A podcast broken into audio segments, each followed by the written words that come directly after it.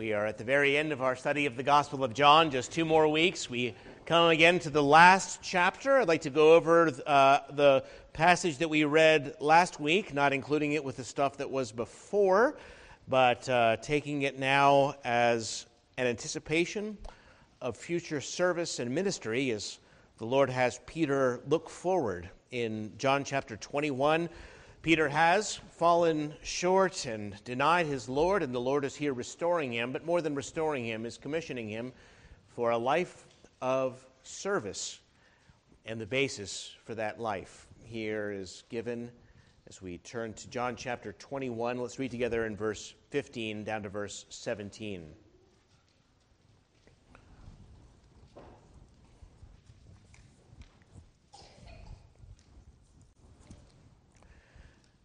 So when they had eaten breakfast, Jesus said to Simon Peter, Simon, son of Jonah, do you love me more than these? He said to him, Yes, Lord, you know that I love you. He said to him, Feed my lambs. He said to him again, a second time, Simon, son of Jonah, do you love me? He said to him, Yes, Lord, you know that I love you. He said to him, Tend my sheep. He said to him the third time, Simon, son of Jonah, do you love me? Peter was grieved because he said to him the third time, Do you love me? And he said to him, Lord, you know all things. You know that I love you. Jesus said to him, Feed my sheep. Let's pray together. Father in heaven, you do know all things. You know that we love you, love the Lord Jesus, love that the Holy Spirit has given to us that he might bear that fruit in all the children of God of love.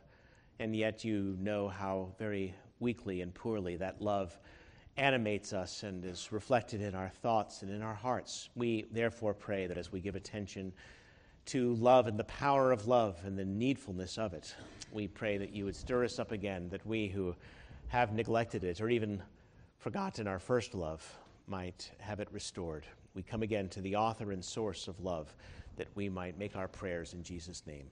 Amen.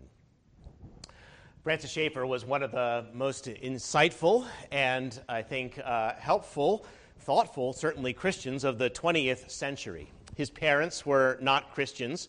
He was converted in his high school years and uh, out of an agnostic background. I just found out yesterday that he graduated from our own nearby Hampden-Sydney College with highest honors.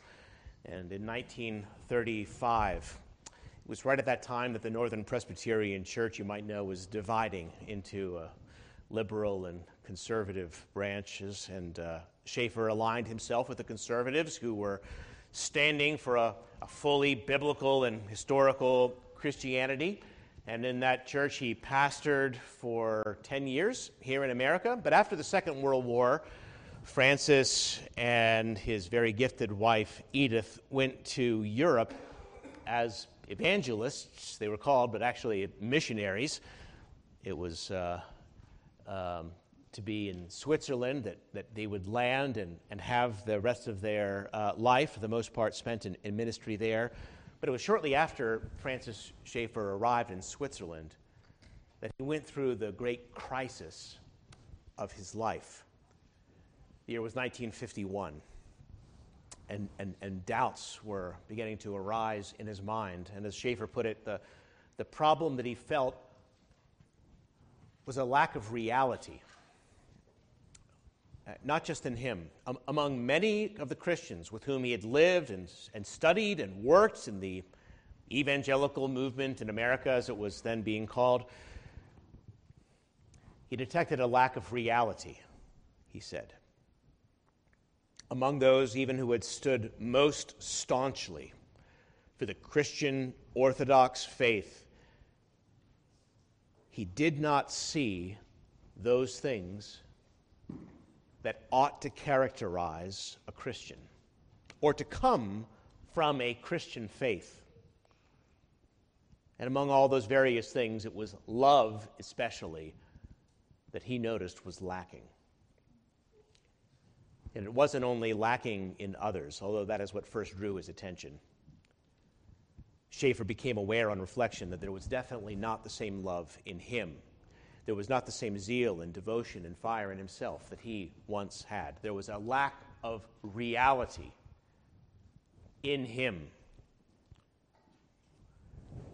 And so, as a, as a missionary, newly arrived in Europe, he, he felt that he had no choice but to pause and to rethink his entire position, to go back to the very beginning and to start all over, and to find out if what he believed was actually true. Was it true? Had he been a fool? Was there nothing real about Christianity to be found? Edith, his wife, describes those several months in her book called The Tapestry. Days of great anxiety and fear for her. Edith was a convinced Christian from a long line of Christians, and she was greatly worried whether her husband would still be a Christian when he had finished thinking through his faith as it went on from weeks to months. Francis describes his experience in his own words in his preface to his book, True Spirituality. He writes, we were living in Champéry at the time, and I told Edith that for the sake of honesty, I had to go all the way back to my agnosticism and think through the whole matter. I'm sure this was a difficult time for her, and I'm sure that she prayed much for me in those days. I walked in the mountains when it was clear, and when it was rainy, I walked backward and forward in the hayloft of the old chalet in which we lived. I walked, prayed, and thought through what the scriptures taught, as well as reviewing my own reasons for being a Christian. And as I rethought my Christians, excuse me, my reasons for being a Christian, I saw again that there were totally sufficient reasons to know that the infinite personal God does exist and that Christianity is true. And in going further, I saw something else which made a profound difference in my life. I searched through what the Bible said concerning reality as a Christian. Gradually, I saw that the problem was that with all the teaching I had received after I was a Christian, I had heard little about what the Bible says about the meaning of the finished work of Christ for our present lives. Gradually, the sun came out and the song came. Interestingly enough, although I had written no poetry for many years, it was in that time of joy and song I found poetry beginning to flow again. Poetry of certainty, an affirmation of life thanksgiving and praise. Admittedly, as poetry, it's very poor. But it expressed a song in my heart, which was wonderful for me. Now, I, I, can't, of course, read you his whole book, True Spirituality. He, he goes on and unpacks then in that book what he means by this finished work of Christ for our present lives and a present Christ and all that. But what Schaeffer had rediscovered, the point is, was the personal element in Christianity. The presence of Christ now with his people and their love for him and their confidence in him, without which there will always be an aching lack of reality in our lives, as he calls it and the rediscovery of a personal, real Christianity, not just reasoned, of which he was a master, but real, became the basis of his ministry at L'Abri, with which the Lord um, made incredible use as a powerful and effective uh, tool in, in commending Christianity to a modern culture which had largely written off the church, especially in Europe. Christ's finished work, especially that Christ had taken away our sins, and what that meant, then why we could rest in that, that taught Schaeffer the, re- the reality that who's been forgiven much also loves much. And he became able to serve others with a song in his heart. Now, this is a, a, modern retelling of a lesson that Peter had to learn in his own way as we've been studying. Peter also lacked a certain reality to him. You remember, he was ready to fight. He was certain and confident and boasting that even if all fell away, he would never fall away, that he was ready to go to death with Jesus. He had a very proud edge to him.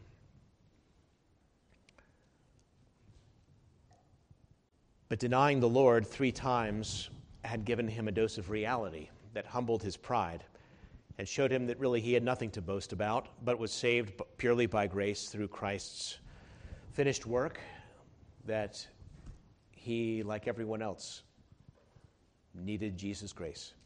And here in the passage before us, the Lord draws forth from Peter a threefold declaration of love to match his threefold denial of Jesus. And he who was forgiven much does love much. Last time we looked at the same passage with respect to Peter's past and how the Lord was restoring him, and how in Christ failure is not final. It may be very great indeed, but in Christ failure is not final. Now, today, we're going to look the other direction. We're going to look at this with respect to Peter's future. That if he does, in fact, love the Lord, then out of this love he should labor for the Lord, feeding Christ's sheep. Though, as we'll see next time, Jesus immediately goes on to say it will end in a very painful death. So today we consider the practical importance of love for Christ in the Christian life and how important it is that we serve Him out of this love. Let's begin with the need for love. The need for love. Do you love me? Jesus asked. Do you love me? Do you love me? It might seem at first sight to be a simple question, and in one sense it is, because every child can understand the question and even give an answer. But of course, it's a very far reaching question. As he teaches us that love is to be the foundation of all things in the Christian life, for the Bible says that we are to be rooted and grounded in love. That love is the way on which we are to walk, as we are told to walk in love. That love is that which must bind our hearts together, even as we just prayed that they be knit together in love that love is the safety and protection of our lives in our spiritual warfare. For we are taught to put on the breastplate of love. And it says that even if we give everything that we have to the poor, even if we were to give our body to the flames of martyrdom, but without love, we are nothing. Our first priority must be to love the Lord our God totally and unreservedly with all of our heart, with all of our soul, with all of our strength, and with all of our mind. This is the great thing that is needful. And God, John's gospel has majored on love. It has shown us a distinctively Christian love, a love that is the overflow of this wonderful, astonishing experience of God's love to us in Christ, a love that is taught to us by the Spirit so that we actually are sharing in the divine love, loving Him because He first loved us. And Jesus has revealed to us the love of God in such a way. I mean, we don't need to have Jesus to know that God is a giving and loving God, but what depths of love and giving are shown to us in this gospel. The, the love of God, whom to know Him is to love Him. And this is the deeply personal, and emotional and moral vision that lies at the very center of the Christian life. And here is one further encouragement to draw out your heart in love to Jesus. He desires it from you. He says in this gospel, Abide in my love. That, that nothing would please him more than to have your love. No ancient or modern philosopher wrote one Plato, Aristotle, Kant, Russell ever taught such far reaching ideas about love. No political fi- figure from Julius Caesar to Winston Churchill has made such demands on his followers to love. No religious teacher, whether Buddha, Confucius, or Muhammad, ever commanded his followers to love one another as he loved them and gave his life for them. No other system of theology expresses love to the degree of Christ's death on the cross or makes demands of love like the teaching of Jesus Christ and his apostles. This love, which, when we recognize what it's talking about, is the, the full devotion of mind and will and heart, embracing motives and attitudes as well as affections. To be sure, no one can expect the full flood of passion all the time, but whether we enjoy a flood of passion or not.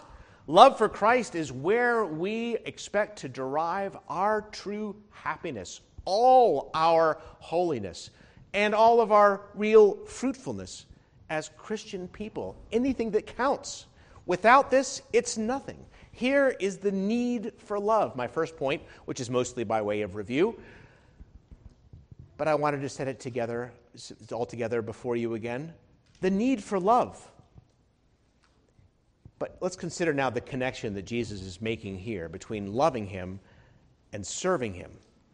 My second point the power of love. Do, do you love me? He asked Peter. Feed my lambs. Do you love me? Tend my sheep. Do you love me? Feed my sheep. A carpenter or plumber can do good work without love. But God's work can never be done without love for Christ. But positively speaking, this love is what brings joy, creativity, freshness, spontaneity, energy, and life to all that we do. Without it, serving the Lord becomes mundane, mechanical, routine, if not actual drudgery or in extreme cases, uh, a cold legalism evidenced by the Pharisees. Or as, or as Schaeffer put it succinctly as he, as he looked around the church, as he looked inside, th- without this, our Christian lives lack reality. Where is, where is the real thing? What a man thinks to do? What a woman plans to do? Is not to be compared with what he or she actually does when there is a great love within. It says that uh, Jacob served seven years for Rachel, but they seemed to him only a few days. Remember why? Because of the love that he had for her. Little is done for his cause on earth merely from a sense of duty or from knowing what is right. Those things are very important. But the Bible says that whatever is done without love is, is worthless. That even though I bestow all my goods to feed the poor, though I give my body to be burned and have not love, it profits me nothing, and so forth. It's, the, it's very important to recognize the profound difference in kind between loving obedience and obedience out of fear or worse motivations. Jesus has called for a kind of obedience to his commands that rests on Christ's love, his finished work, his presence with his people. This reminds me of the Lord's words to the church in Ephesus in the book of Re- Revelation, where he, he says to the church, I know your works, your labor, your patience or endurance, and that you cannot bear those who are evil. And you have tested those who say that they are apostles and are not and have found them liars. And you have persevered and have patience and have labored for my name's sake and have not become weary. Nevertheless, I have this against you that you have left your first love. They, they were doing so well in many ways. Like, I think, the frankly, more fundamentalist church where Francis Schaeffer had his first steps as a, as a young Christian, working hard for the Lord, holding to sound doctrine, putting false teachers out of the church. It must be done. Persevering and enduring hardship for Jesus' sake. But the Lord noticed that there was an irreality about that church. I made that word up irreality. He said, I have this against you. You've left your first love. This is the spirit that you need more than, more than anything else.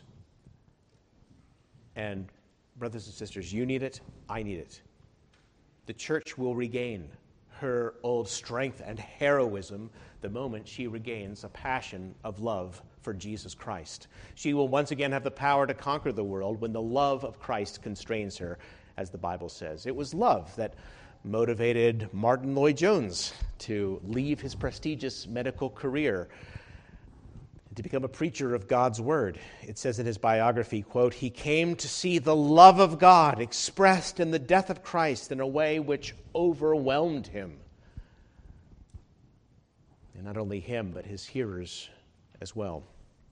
Hudson Taylor, the founder of China Inland Mission, said that you know, if money could motivate the merchants of England to cross life threatening oceans and enter the interior of China at great personal risk of loss of life, couldn't the love of Christ motivate missionaries to do the same for the sake of the gospel? Well, that's what moved him anyway. William Williams, that mighty preacher of the Welsh Great Awakening, wrote that love is the greatest thing in religion, and that if it is forgotten, nothing can take its place. My brother in law, Nathan, has preached here. He, he said before that in his pastoral counseling, married couples will sometimes come to him with ongoing issues that they want help with, and they're arguing about this and they're wanting that. And, and there are just repeated slights and failures. And sometimes, you know, after working with them for months and the practical problems, the, the real problem becomes clear. He says, There's just a lack of love. And no amount of counseling and technique and program and accountability and theory can ever overcome a lack of love. And that is certainly true in the Christian life. That all the programs and practices in the world cannot overcome a lack of love. And even the holiness it produces is a very cold and brittle holiness and Martha like, we can become more preoccupied with doing things for the Lord than enjoying being with Him. And Mary knew when to set other things aside and to spend time with Jesus, which she calls the one thing necessary in the better part. So, this is a great challenge for us here, brothers and sisters, a reminder of how much love must be the central, energizing, operating principle of our daily lives, supremely love for Jesus Christ Himself. We are to think and speak and act out of that love as all of an expression of what we have for Jesus. And if we have it, that love will be an unstoppable power in our lives. And if we don't, there's nothing that we'll ever be able to make up for it. Point two the power of love. Well, Point three, then, the renewing of love. The renewing of love. It's necessary, it's powerful, but, well, as Peter experiences here, it must be renewed from time to time. Because without ever realizing it, true Christians can slip into a way of thinking and living that, in effect, reduces Christianity to a lifestyle, to a particular code of conduct, maybe a set of beliefs and rules for living. No real Christian would ever admit to doing such thing, of course, not on purpose. No one expects it to happen. But it can happen. It does happen without even our knowing it. As Peter found out, the devil is always at work, tempting us to live as everyone else in the world lives. Relying on our own strength, on our own wits, maybe even boasting in ourselves while we forget a present Christ and all that he's done. And then everything that's unique about Christianity, everything glorious about it is thus lost and becomes, just like every other religion and philosophy, a matter of pure human effort and calculation. And among all the devil's schemes, this is among his deadliest and most subtle, probably one of his deadliest because it is among his most subtle, to have us live in the power of conduct and ritual and creed without the living relationship of love with a present Christ who's loved us and given himself for us. It's interesting that in the church at Ephesus, that, that church was not deceived by false teachers. But they were deceived by a lack of love within. Waning love is one of those things that is often hard to put your finger on until it's too late.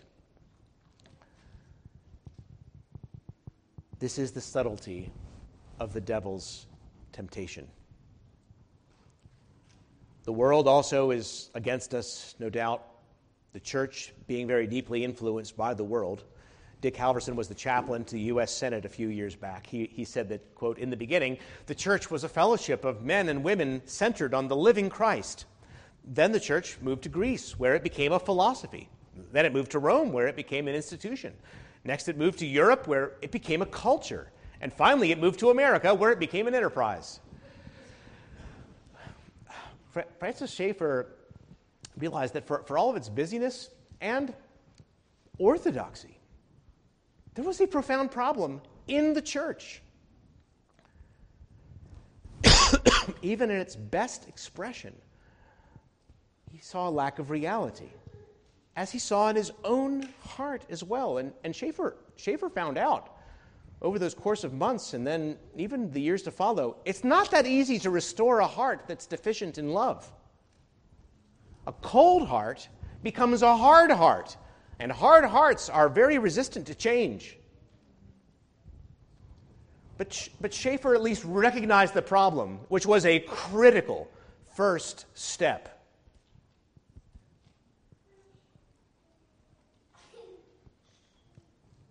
And even if he had to go all the way back to begin at the beginning, even if he had to go back to his agnosticism and work every step forward to work it out over months, he eventually did embrace this wonderful truth that there is every reason to love a present Christ who has loved me and given himself for me. He, he could not see that before. But there is every reason to do so. And, brothers and sisters, rather than letting our love unconsciously slip away, going gentle into that good night, recognizing the profound danger and darkness of death that results, we must also recognize our need for constantly keeping a sense of God's great love for us on our souls and applying to our own hearts Christ's death for our salvation and forgiveness of sins and the present power of the uh, fellowship of the Holy Spirit who is able to lead us in our daily walk and to bear the fruit of love in our lives and the daily remembering of all the Lord's promises to us and the great privilege it is just to know the one who made us and all these things. And all that we have read in the Gospel of John, the, the, the great love that God has had for us as manifest in Christ. This whole book tells us what motives, what strong inducement you and I have every day to have a mighty love for Jesus. That is what we need going forward. So I think it's very interesting that, that John ends his book here, not just, I think, telling us about how Peter was now to go on and serve, but looking forward for us all that this is what this is something that places you and me above the angels. Do you ever think about this? that they will never know the love that we know for Jesus Christ because Jesus never died for them, as we just read. He never rescued them from sin and death. He never loved them in defiance of their unworthiness. He never remained faithful to them in the teeth of all their unfaithfulness to Him. But we have reason to love Him indeed. And in this love and in this passion, this drive to draw near as near as we possibly can to the Son of God and to hide ourselves in Him in face of manifold dangers all around. It is our ultimate joy and privilege, and it is the greatest sin of our lives that we don't have it. Oh, that things were just a little better. But be cheered by this happy thought that when you have loved the Lord Jesus as much as it is possible for a human being to love him, you will not have begun to love him as he deserves to be loved or to delight in him as much as it is possible to delight in Him because there is that life to come. And there, at last, at last, there will be much, much, much more love. Maybe you know that sermon of Edwards, Heaven, a World of Love. What will it mean? We could scarcely, we could scarcely begin to consider.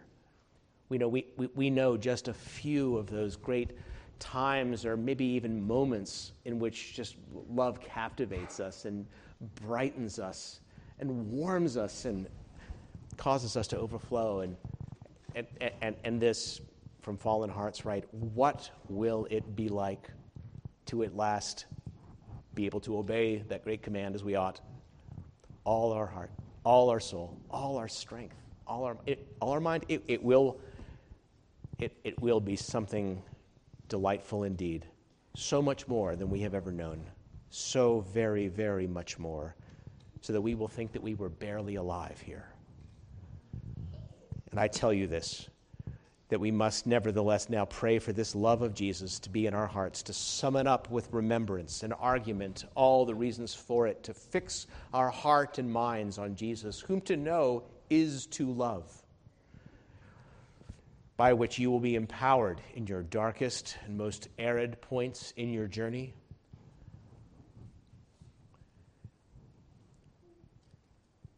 If you lack it, if you feel, oh Lord, I have so little, you can at least present to the Lord today a heart that mourns for a lack of love. Lord, I wish I could present you a heart full of love, but I'm going to have to give you the next best thing a heart that thirsts for it, that longs for it, that wants to be filled with it. This is a precious and acceptable sacrifice.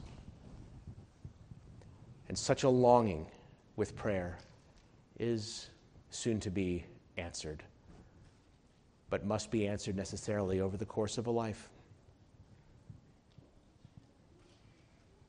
we all need to remember that first love, to have that joy and zeal, and to do the things that we did at first, and to build upon them we often find that it's easier to act our way into a feeling than feel our way into an action, right? So, so Jesus did say to that church at Ephesus, not only have you lost your first love, you need to remember and repent and do the first works. Do those things you did at first. Have those longings for love, then matched by deeds of love, that devoting yourself to the things that are good, and like the early church, the apostles' doctrine and fellowship, and the breaking of bread and prayers, and meeting from house to house and doing good for the name of Jesus, just for the pure joy of it.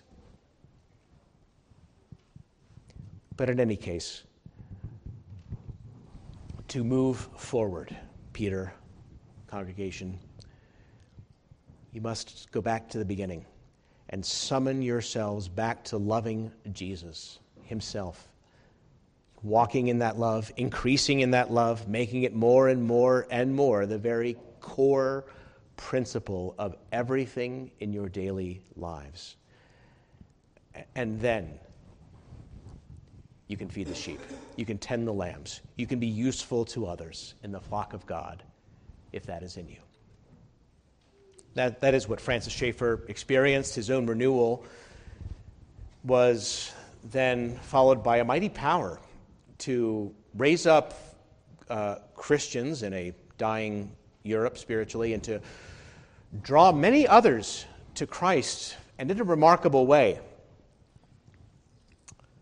Though a lack of reality had caused Schaeffer to question everything and turn inward, finding reality gave him an answer and made him able to feed many lambs. For love has the power to make real and beautiful and powerful all these claims of a Christ now unseen.